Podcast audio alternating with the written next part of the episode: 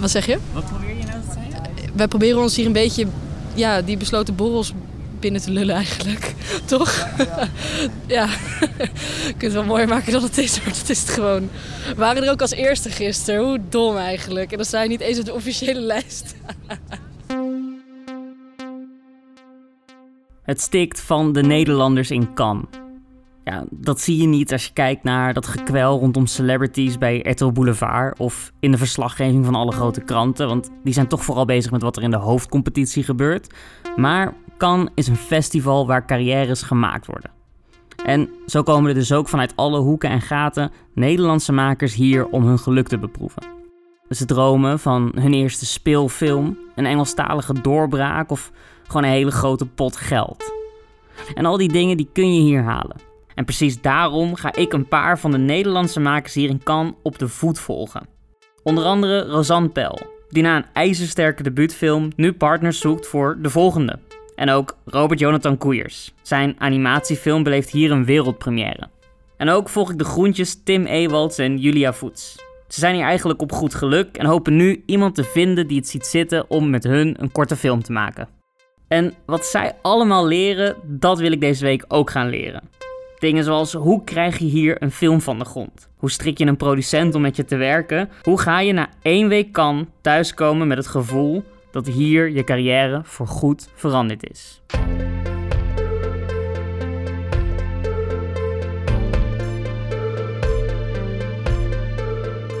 Het begint natuurlijk met een idee, een plan. Je wil iets maken en daarom voel je je geroepen om juist naar dit festival te gaan in Cannes om je geluk te beproeven. Nou, het nieuwe plan waar we mee bezig zijn is eigenlijk een, een, eh, een korte film uh, die zich afspeelt in de wereld van de, de Astro TV. Um, en het is eigenlijk een, een, een film die uh, draait om iemand die daar net komt werken in, in, in een ja, Astro TV callcenter eigenlijk. En dan spirituele raadgeving gaat doen. Maar zij is eigenlijk een actrice en gelooft helemaal niet in het, uh, in het spirituele gebeuren.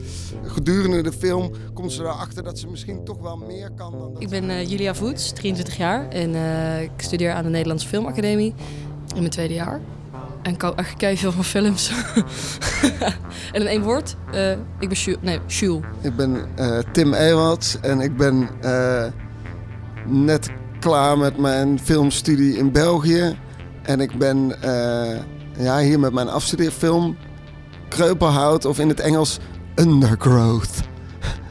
Tim is een 27-jarige regisseur. En als ik hem zou moeten omschrijven, dan zou ik zeggen hij is een typische niet-Amsterdammer.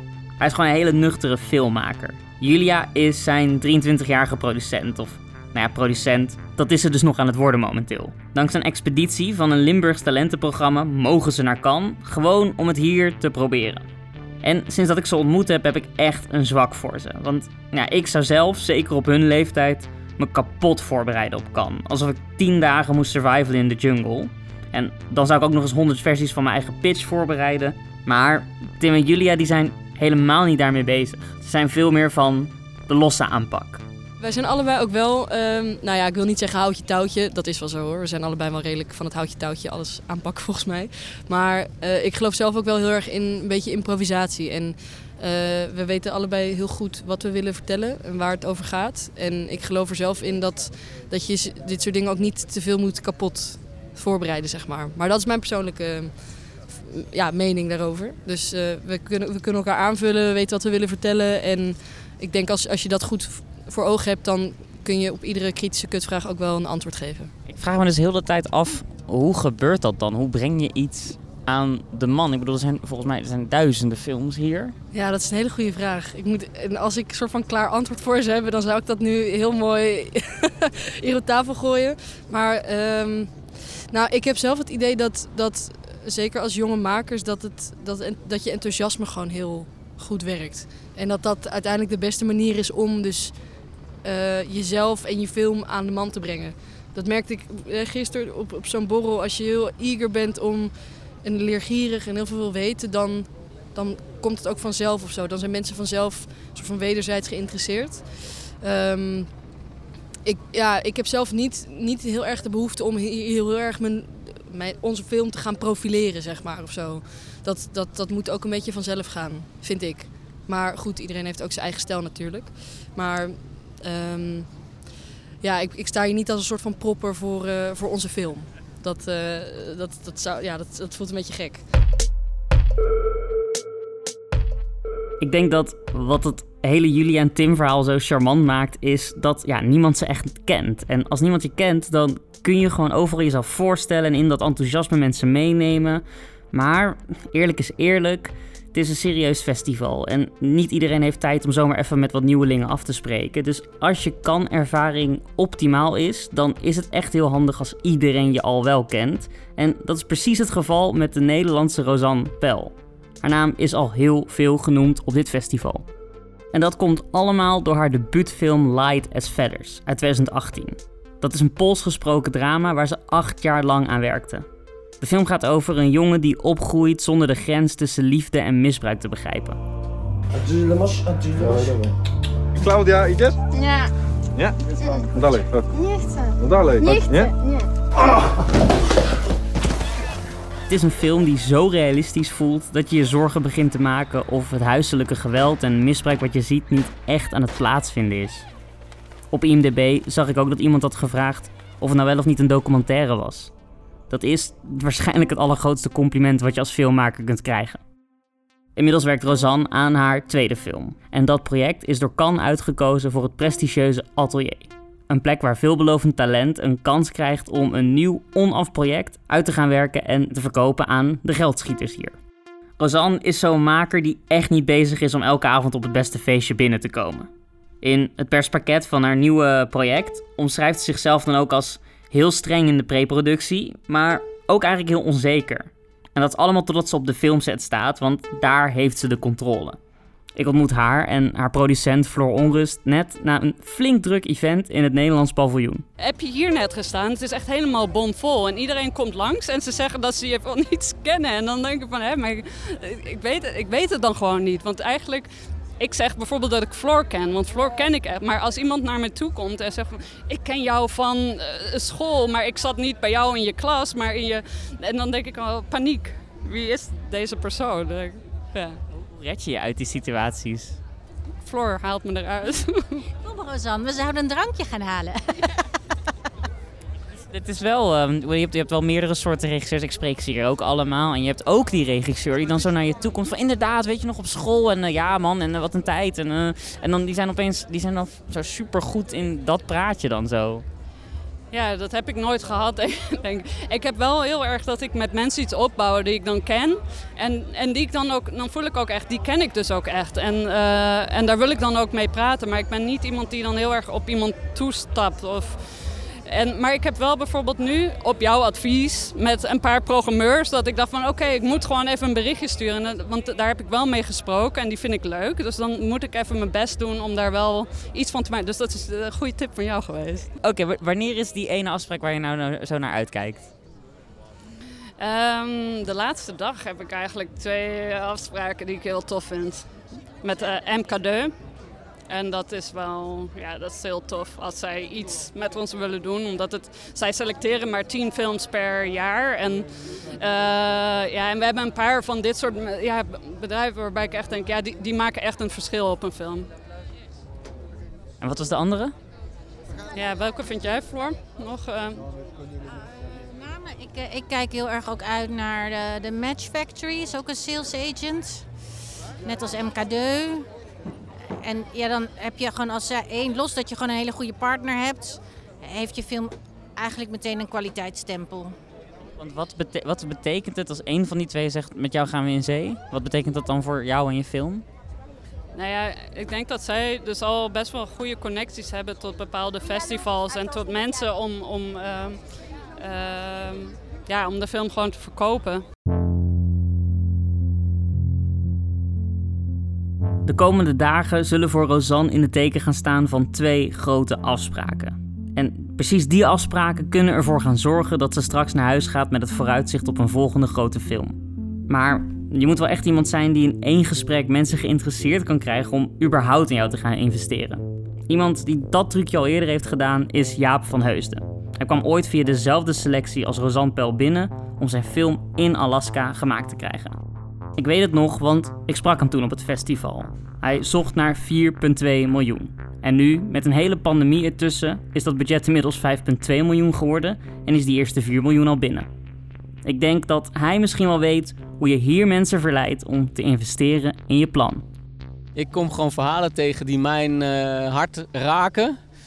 Klinkt misschien klef, maar dat, zo is het gewoon. Je, je, er zijn gewoon me mensen vertellen je zulke bizarre verhalen of mooie verhalen. Of je komt mensen tegen waarvan je denkt: Oh, ik, ik, wil dit, ik wil dat nog meer mensen dit horen, dat nog meer mensen dit zien. Dus het is eigenlijk alleen maar dat er bij mij iets in brand wordt gezet. En ik, ik probeer dat gewoon uh, uh, ja, te geven aan iemand. En dan eigenlijk die, die sales agents en die co-producenten en die fondsen en die, en die uh, distributeurs en programmeurs en zo. Die zijn eigenlijk niks anders dan elk ander publiek. En het publiek is niks anders dan gewoon een mens.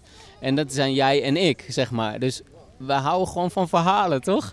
En, en uh, het enige wat er gewoon moeilijk aan is, is... Ja, normaal als je iets hebt meegemaakt, weet ik veel. Misschien zat je in de metro en iemand heeft je bedreigd of zo. Iets wat echt, weet je wel, dat je hartslag omhoog gaat. En je moet meteen, als je dan bij je liefje thuis bent of zo, dat moet, dat moet je van je afpraten, toch? En dan nog een keer je beste vriend bellen en dan nog een keer op de koffie bij je moeder. En langzaam wordt dat verhaal, dat wordt een soort van uh, rustiger en sleetser, zeg maar. En uiteindelijk, als je het drie weken later vertelt op een verjaardag, dan zie je mensen al een beetje zo naar hun drankje grijpen van, uh, ja, lullig voor je dat je meegemaakt, maar zo. En, dan, dus, en wat je hier dus, ja, wat je op de een of andere manier voor elkaar moet zien te krijgen, is dat het eerste vuur wat je voelt, dat soort kinderlijke enthousiasme, dat je dat voor iedereen uh, beschikbaar hebt. Op het moment dat jij voelt van, oh, ik zit op dag 6 en dan voel je ook bij hun dat licht niet meer aangaan, zeg maar. Dan lukt het gewoon niet meer. Terwijl Jaap me dit vertelt, zit ik met mijn hoofd nog een beetje bij Rosanne Pel. Aan haar vorige project werkte ze acht jaar lang. En dat deed ze met een minuscuul team. De bezieling straalt er ook echt vanaf. Je ziet aan alles van die film dat er met heel veel liefde aan gewerkt is. Ik denk dat haar nieuwe plan ook wel van dat niveau gaat zijn, maar ze is dus niet zo'n happy, shiny regisseur die zomaar overal mensen kan gaan aansteken met enthousiasme.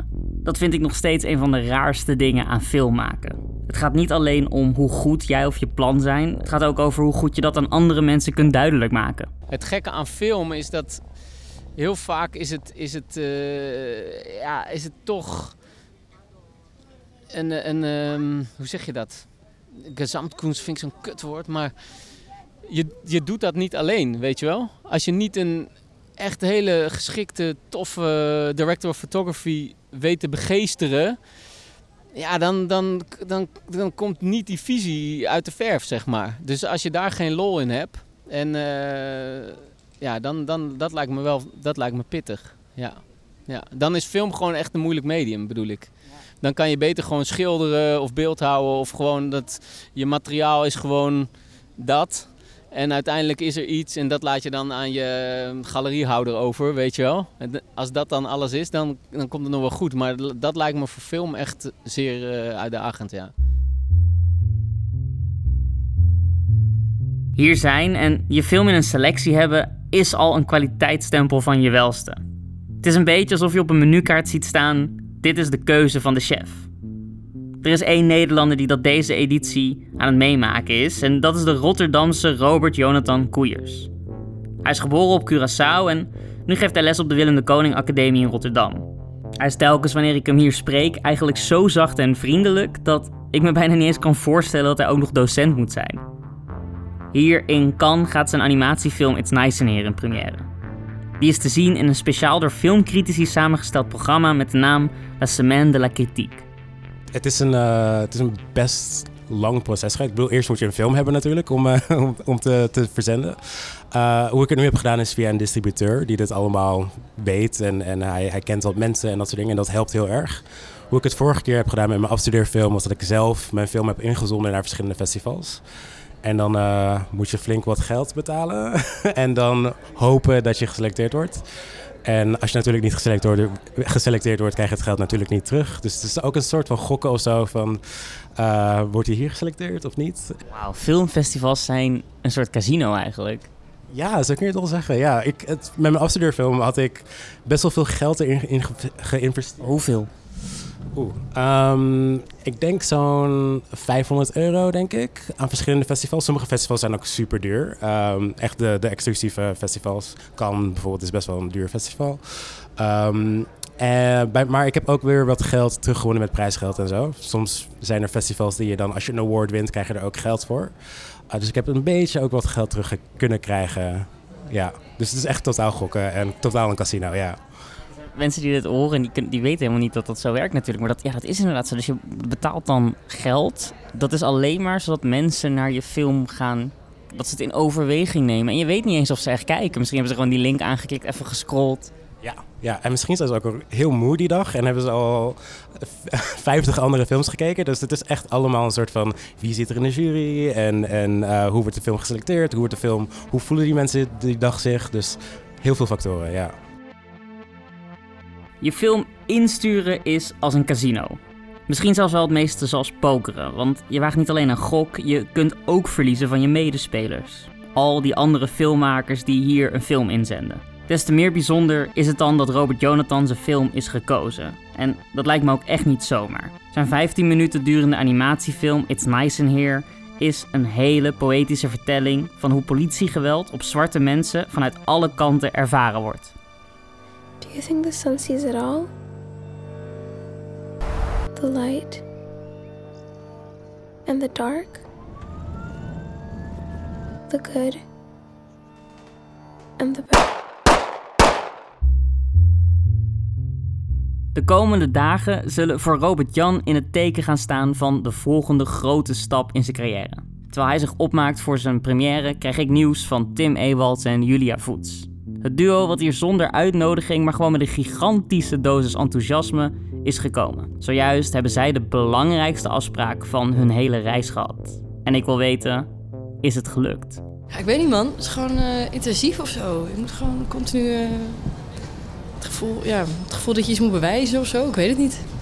Maar wel heel tof allemaal, maar ook wel echt vermoeiend. Ik, hoeveel mensen kan je spreken in drie dagen?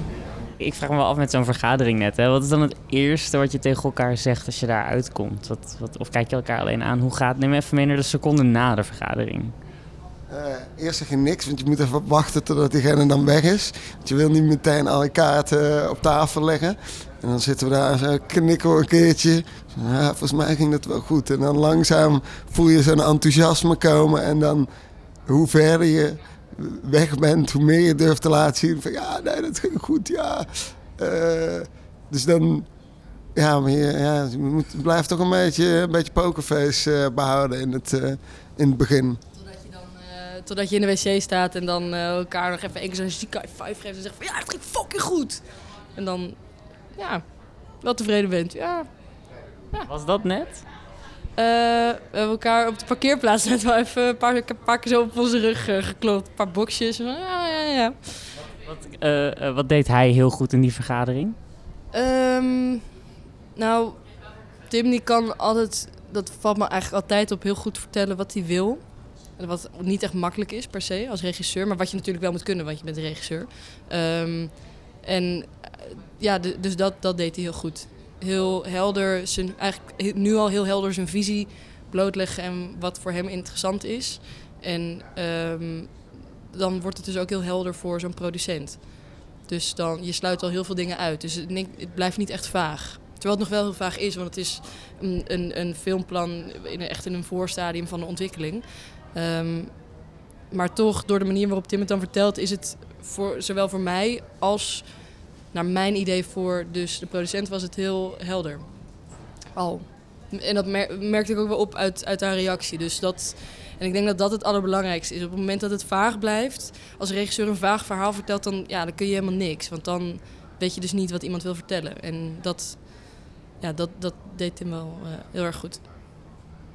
Wat deed zij heel goed in die vergadering net? Uh, ze bleef lief lachen, dat was al heel goed. en ze, nee. nee, ze, ja, wat, wat hielp was dat ze sowieso, sowieso al kennen. Dus het was een soort van. Het, het begon heel lekker als een casual uh, gesprek. En daarna uh, was het wel heel fijn dat op de momenten waarin ik dan misschien wat minder de producenten praten kon, dat zij dan even kon, kon, kon inspringen en, en, en dat nog even helder verwoord, zodat een producent ook weet van kijk, hier gaat het over en, uh, en we zijn serieus en we weten, we weten waar we het over hebben of zo. Dus het was, ik denk dat we in die zin elkaar heel goed hebben, uh, ja, hoe zeg je dat? Op aangevuld. De gok die Julia en Tim namen, namelijk hierheen gaan en totaal onvoorbereid hopen op de juiste klik, die heeft zich volgens mij best uitbetaald. Al weet je dat natuurlijk eigenlijk over een paar maanden pas zeker, als er dan een aankondiging komt dat die Astro TV-film eindelijk in productie gaat.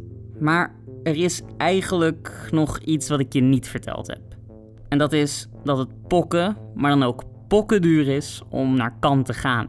Dus als je dan hier de kans hebt om een gok te wagen, dan is het wel echt menens. Misschien is het ook wel zo dat je volgend jaar niet eens het geld gaat hebben om hier te komen. Ik ken journalisten van nationale media die dan met z'n acht in een appartementje hier slapen en telkens moeten afwisselen wie er op de bank slaapt. Daar krijg je namelijk de meeste rugpijn van. Dan is er nog je festivalpas, die als je een beetje pech hebt niet vergoed wordt omdat je hier gewoon zelf komt. Dan is er je vlucht en de kosten voor een kostuum of jurk als je over de rode loper mag. Ik zeg het niet om iemand af te schrikken, maar dit is wel wat je moet weten als je luistert naar deze ervaringen. Niemand is hier vrijblijvend. Er staat altijd iets op het spel, ook al is het alleen al het geld wat je kwijt bent om gewoon hier te zijn. Met die gedachte in het achterhoofd zoek ik Robert Jonathan op. Hij was immers degene die het hier een casino noemde. En in dit casino is net zijn wereldpremière geweest. Ik hoop dat zijn kaarten goed geschud waren. Um, gelukkig niet tijdens mijn film, maar ik hoorde wat snurkende mensen. Wat mensen die wegliepen waren er ook nog tussen. Het blijft kan, denk ik. Uh, en mensen zijn best wel uh, expliciet in hoe ze uitstralen van hoe ze, wat ze van de film vinden. Uh, maar gelukkig bleef iedereen tijdens mijn film goed zitten. Ja. ja, want even kijken waar we nu zijn. Het is er rijden alleen maar hele dure luxe auto's en nieuwe BMW's langs. En dan zijn er allemaal militairen de weg af te sluiten. Er zijn palmbomen. Er is een rode loper die nu aan het volstromen is met bekendheden. Overal hier ademt de stad film. En jouw film is zojuist in première gegaan in ook nog eens een hele vette zaal in de Miramar. Uitverkocht was het. Er stond een rij voor de deur. Als je in een paar woorden die ervaring moet samenvatten, wat, hoe voelde dat? Hoe is dat? Um, alsof ik nog steeds aan het dromen ben, denk ik. Ehm, ik, ja, ik weet niet. Zoals ik zei, uh, geselecteerd uh, zijn was al een droom. Maar een volle zaal uh, en een volle zaal die ook um, positief heeft gereageerd op de film is, is, ja, is meer dan een droom, ja. hey, en er kwamen, er, zijn er mensen naar je toegekomen? Ik bedoel, ik kan me voorstellen dat... Ja, heel wat. Um, er waren um, Franse mensen naar me toe gekomen, maar ook uh, een, groep Amerikaanse studenten, zwarte Amerikaanse studenten, uh, die met mij deelden dat, dat de film hun heel erg heeft geraakt. En um, dat ze ook voelden dat ik bijna de film over hun ervaring heb gemaakt. Of dat, het, dat, het, dat hun in de film voorkwamen. Dat was wel echt heel bijzonder. Ja, om, te, om te, erachter te komen dat de film toch universeler is dan ik uh, van tevoren had bedacht. Ja, ik, ik zat net al te bedenken van ja, dit, dit is, dat is eigenlijk heel gek. Je bent een jongen uit Rotterdam en er zit een hele oceaan tussen jou en, en Amerika. En dan op een of andere manier is dan, heb je iets kunnen vangen waardoor zij zich gezien, begrepen voelen? Ja, mijn producent heeft ook gewezen naar uh, mensen van andere festivals, Toronto en uh, Venice en dat soort dingen. Van oh, er zitten belangrijke mensen in deze zaal. Um, dus dat is, ja, dat is geweldig. Maar stiekem, ik bedoel, ik vind het eigenlijk toch het meest bijzonder als deze studenten. Ik bedoel, voor mij is dat eigenlijk uh, ja, de piek of zo. Ja, het betekent voor mij echt heel veel. Ja. Dus je hebt de film uh, ingezonden naar Cannes. Dat was eigenlijk al de grootste gok. Dat was een gigantische gok. En je noemde dat de vorige keer, noemde je dat heel leuk. Dat is een casino eigenlijk. Wat het gaat worden, weet je niet. Nu heb je gezegd, we weten wat eruit komt, namelijk misschien wel meer festivals. Maar hoe, met wat voor energie ga je daartoe? Is dat weer een casino? Is dat ik zou niet zeggen dat we nu zeg maar de jackpot hebben, maar uh, ik zou zeggen dat we een goede deck hebben om zeg maar, ik probeer zeg maar pokertermen, ik speel geen poker, maar dat we een goede deck hebben om zeg maar de volgende stappen te maken die wat meer gecalculeerd zijn hoop ik en um, wat meer blind zijn of minder blind zijn. Dat is dat we echt wel met een soort van uh, een goede, uh, ja goed, goed van huis komen. Ik vind dat eigenlijk een van de bijzonderste dingen om mee te maken, want dat betekent dus dat jij als filmmaker nu geland bent. En nu kun je stappen gaan zetten. En dat is echt een heel groot moment eigenlijk. Ja, ja, ik besef het nog niet helemaal. Hopelijk is dat morgenochtend als ik wakker word. Uh, maar ja, dat, uh, ik denk dat je helemaal gelijk hebt. Dankzij Robert Jonathan kan ik me een klein beetje invoelen hoe het moet zijn. Dat je dan hier komt, een wereldpremière beleeft en meteen voelt dat dit festival als een soort springplank heeft gewerkt. Natuurlijk noem je het dan een droom. En al helemaal als je je beseft dat hoe goed je bezoek aan het festival ook is, niet ieder succes wordt hier beloond met een nieuwe deur die open gaat. Dat is zo gek hier in Cannes. Ik hoorde vandaag nog zo'n weird verhaal. Het verhaal van Evelyn van Rij. Zij is een jonge cameravrouw en ik had tot nu toe nog niet van haar gehoord, maar ik mocht haar interviewen. Ze krijgt hier op het festival een award en er was iets daaraan wat me echt verbaasde. Het zit namelijk zo. Ze krijgt een prijs, de Special Encouragement Award voor het cameravak. En nu is het zo dat de hele wereldpers hier is en ik dus ook in mijn mailbox een e-mail kreeg over dat zij hier was en die prijs ging krijgen. En toch is het niet zo dat nu iedereen een film met haar wil gaan maken. Dat dan na die award opeens heel veel deuren open gaan. Het is inderdaad um, het is lastig in die zin om um, meetings te krijgen en op te zetten. Want iedereen is hier gewoon voor, ja, voor de business eigenlijk. Uh, en niet zozeer om ja, mensen aan te nemen voor nieuwe jobs. Kijk, maar wacht even, even. Want ik, nu snap ik het niet meer. Want jij bent, je krijgt een award, je bent hartstikke goed. Je bent zeg maar helemaal upcoming, je naam bloeit, je series, Apple. En dan, ik denk heel de tijd, mensen komen naar jou toe. Iedereen wil jou hebben voor hun project. Maar jij zegt me dus eigenlijk dat jij hier nog ja, dus het, is, het, het klinkt heel mooi op papier. En de realiteit is ook wel zo. Maar uh, ik woon dus in de UK. En het is voornamelijk, ik ben nog te inexperienced of te jong. Um, dus ook al heb ik heel veel interviews en heel veel meetings, om dan eigenlijk een job te krijgen, um, gaan ze altijd nog met een oudere, witte, blanke man. Die al, weet je al 20 jaar of 30 jaar carrière onder zijn rug heeft, achter de rug heeft. Um, dus het is, het is lastig. Het is nog steeds een hele ja, lastige competitive industrie. En hopelijk zodra die Apple Show is geëerd, hopelijk later uh, augustus dit jaar, niet officieel. Um, hopelijk dan als mensen het gezien hebben, dat dat dan meer werk in, met zich meebrengt. Want het is voornamelijk van als mensen niet hebben kunnen zien, voornamelijk executives en producers, dan weten ze niet zo heel goed of het wel echt was en wat het dan inhield. En ze moeten het eerst zien voordat ze het willen geloven. Um, dus het is een hele slow rolling ball. Um, dus ja, ik weet het eigenlijk niet. Misschien dat ik er heel erg nuchter over ben of uh, hoge standards heb. In die zin van, nou, we zien wel waar het, gaan en waar het gaat. En uh, ja. Er vliegt een helikopter nu uh, over. Ik hoop dan dat daar iemand, een hele belangrijke regisseur in zit die zo meteen gaat landen. En die gaat zeggen, nou, mijn, mijn eerste meeting moet zijn met Evelyn. Ja, nee, volgens mij, het kan misschien wel iemand voor de, voor de Elvis screening zijn later vandaag. Dat is de, de première van Elvis en dan inderdaad de afterparty uh, op het strand later. Ben je daarvoor uitgenodigd? Nee.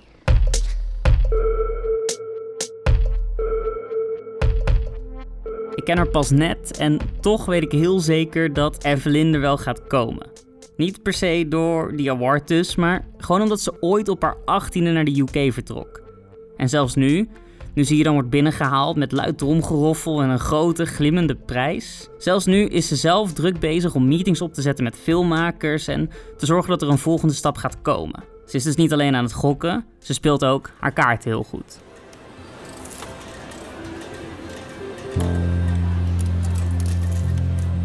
Op mijn laatste dag moet ik nog langs bij Rosanne Pel. Ze is de maker die me het hele festival al het meeste bezighoudt. Ik snap denk ik eindelijk waarom.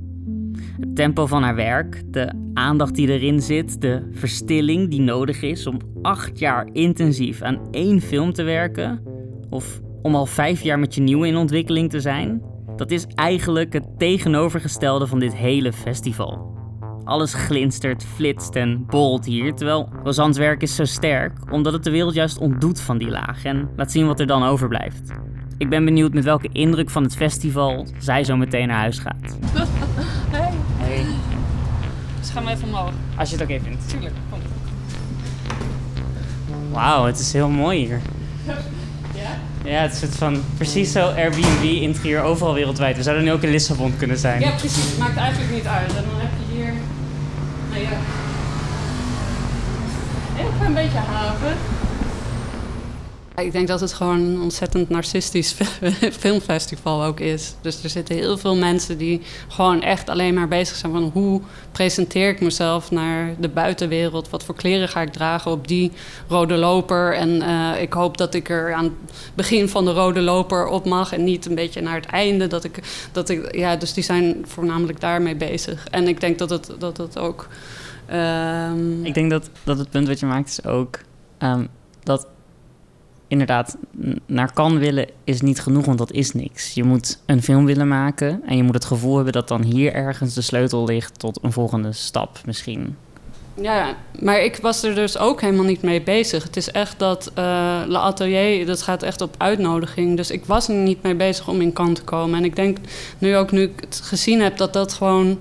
Ja, ik heb het wel gezien of zo. Ik, ik weet niet. Het is, tuurlijk, als die film uiteindelijk in kan komt, dan wil je dat. Dan wil je dat, die aandacht krijgt waar ik het net over had. Maar het is niet iets wat ik nu ambieer. Want het is, ja, het, ja, ik weet niet. Het is gewoon ook heel veel vertoon of zo. En, en, en het ging me wel echt om die mensen te ontmoeten die iets uiteindelijk kunnen betekenen. En ik heb wel ook dus een paar sales agents die gewoon heel erg voor de film gaan.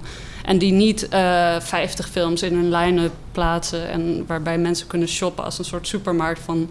ja, we kijken maar hoe ver het komt. Nee, die gaan echt voor de inhoud van de film. En ik, ja, voor mij gaat het om de lange relaties en niet om die kortstondige dingen. En alles wat hier aan feesten gebeurt, alles wat hier aan, uh, nou ja, op, op, die boten gebeurt, dat is allemaal kortstondig en dat is allemaal voor, voor het fotootje wat ze willen plaatsen.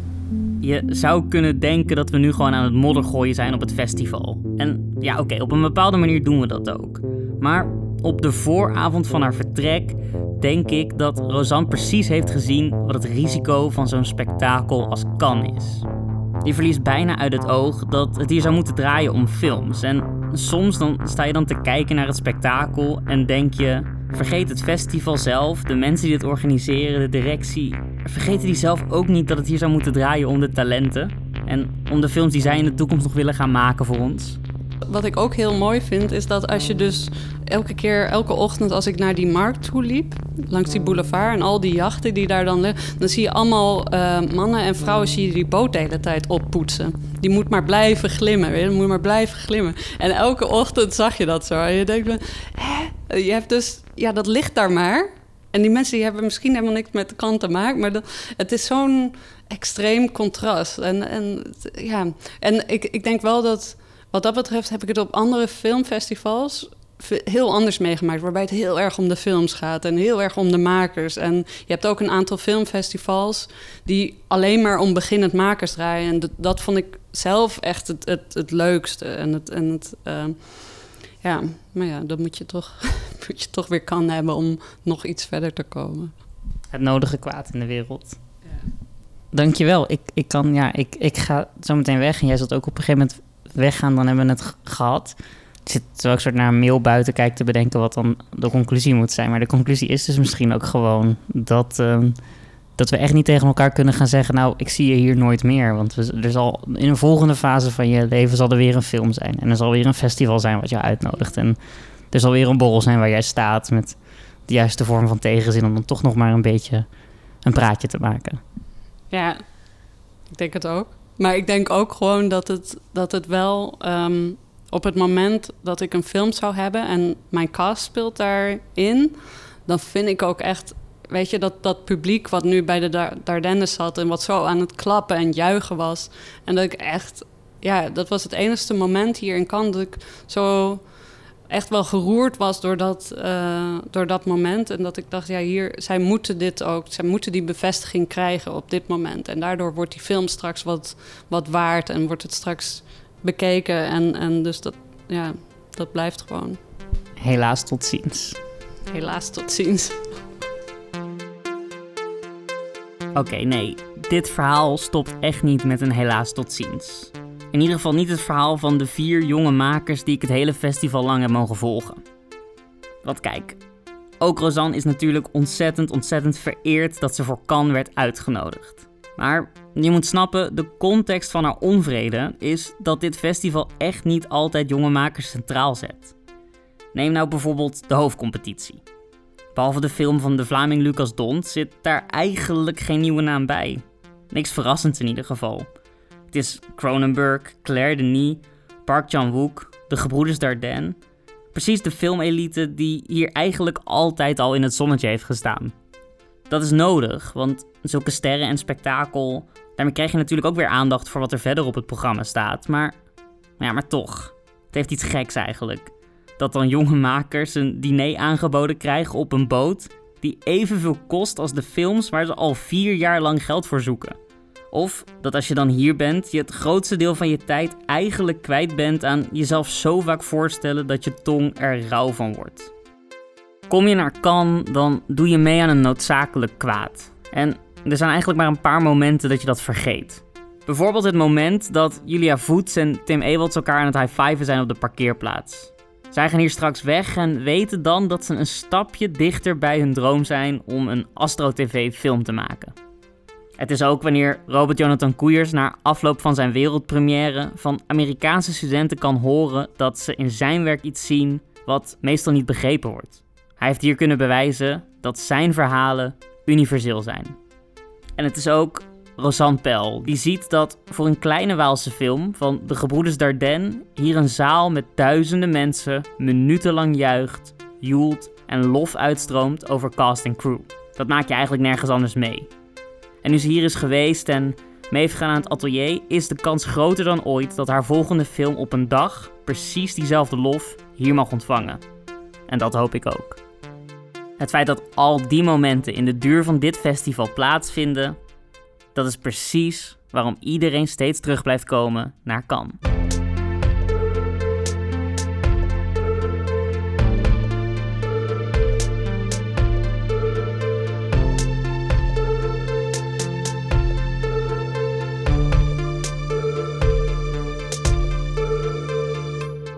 Dit was de tweede aflevering van het tweeluik op de vijfde rij in Cannes.